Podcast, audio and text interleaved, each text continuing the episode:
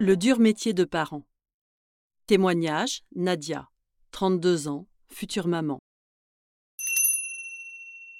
J'ai été une petite fille très sage, du style barrette dans les cheveux et robe à smock.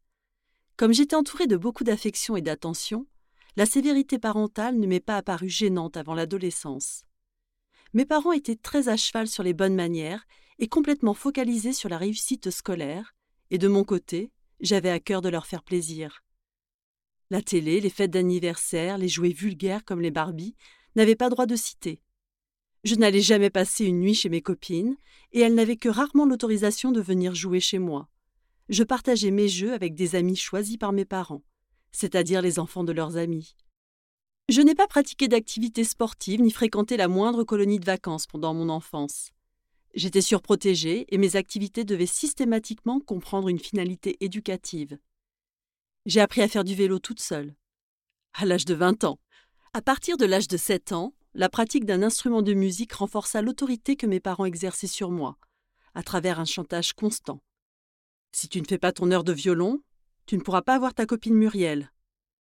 Paradoxalement, je découvrais aussi le plaisir de jouer, de contenter mes professeurs au conservatoire et chercher à me dépasser. Mais malgré mes bons résultats pour mes parents, ce n'était jamais assez bien. Ils préféraient toujours cacher leur fierté et feindre la déception pour me stimuler. Ma mère et mon père m'accompagnaient partout. Pas question de me laisser sortir seule, même pour acheter le pain. J'ai été une enfant heureuse. Mais je me demande souvent quel aurait été mon parcours si je n'avais pas vécu dans cette cage dorée. Avec le recul, je sais que c'est la peur qui dictait cette éducation trop sévère à mes parents. Peur de l'échec, peur des autres, peur de tous les dangers potentiels qu'on peut rencontrer à l'extérieur, hors de la vigilance parentale ou du système scolaire. Si aujourd'hui je suis capable de comprendre leur volonté de protéger leurs enfants et leurs exigences, je crois qu'une plus grande liberté m'aurait donné confiance et rendu plus audacieuse.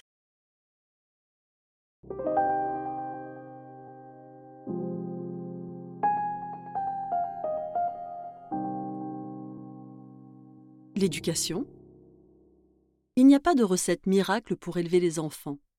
Chaque parent improvise son éducation sur le long terme et au jour le jour en fonction de sa propre enfance, de ses croyances et de ses valeurs, de ses peurs et du milieu dans lequel il évolue. Il appartient à chaque couple de trouver le bon dosage entre autorité, transmission des valeurs, autonomie et affection. L'amour.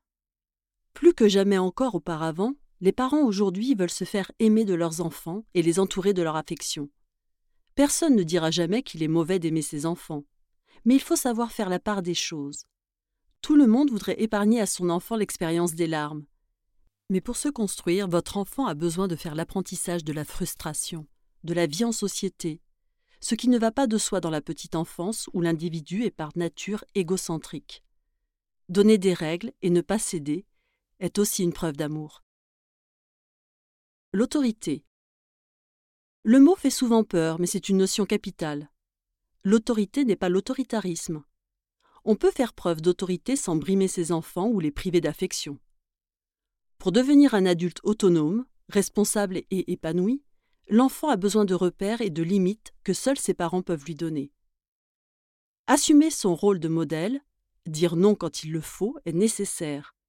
Sans cet outil, l'enfant grandit sans cadre, de manière anarchique. Pour faire preuve d'une autorité juste, il faut être bien conscient du développement de l'enfant, des différentes phases qu'il aura à traverser. Le diriger, certes, mais aussi le comprendre, sans quoi ce pouvoir naturel tourne bien souvent à la tyrannie. L'autonomie. Il ne faut pas perdre de vue qu'on élève les enfants pour qu'ils nous quittent un jour. C'est dans cette perspective qu'il est important de ne pas négliger le nécessaire apprentissage de l'autonomie. Là encore, Chacun voit midi à sa porte, et il faut jouer avec les peurs et les angoisses de tous. Le monde est si effrayant. Quel genre de parents serions-nous si nous n'en protégions pas nos enfants? Pour les protéger, le mieux reste encore de les préparer plutôt que de les lâcher dans le grand bain du jour au lendemain. L'apprentissage doit être progressif, valorisé et reposer sur une confiance mutuelle. Faites les choses avec lui le temps que vous estimez nécessaire, puis petit à petit, donnez-lui les rênes. Sachez faire confiance à votre enfant. mettez-le en garde contre les dangers, mais évitez de lui transmettre vos peurs. La transmission. On a tous de grands projets pour nos enfants.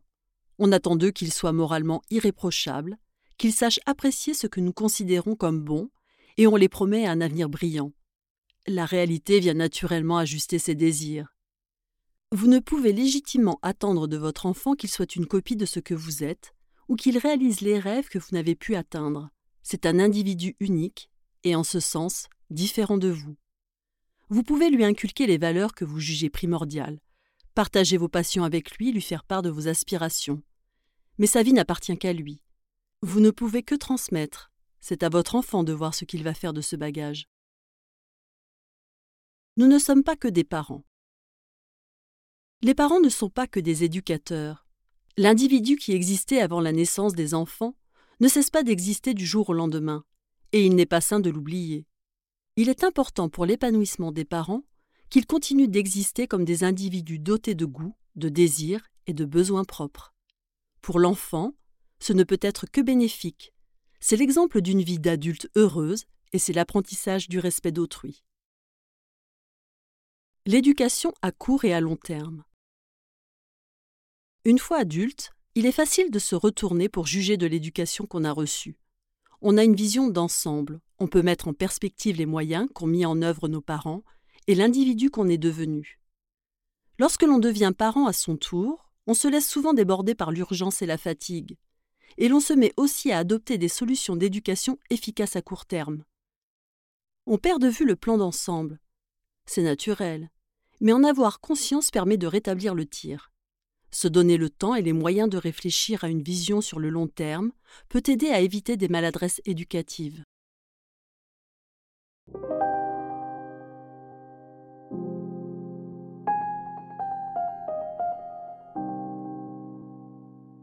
À retenir.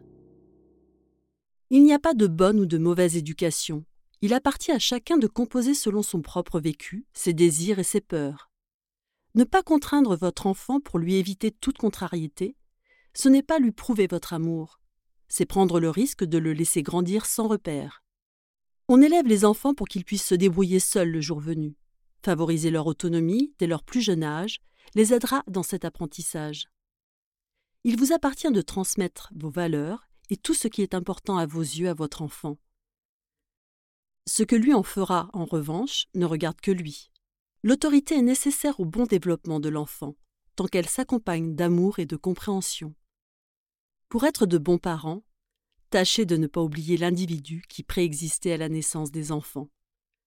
Il peut être intéressant de s'abstraire du quotidien pour essayer d'avoir une vision plus globale de son projet éducatif.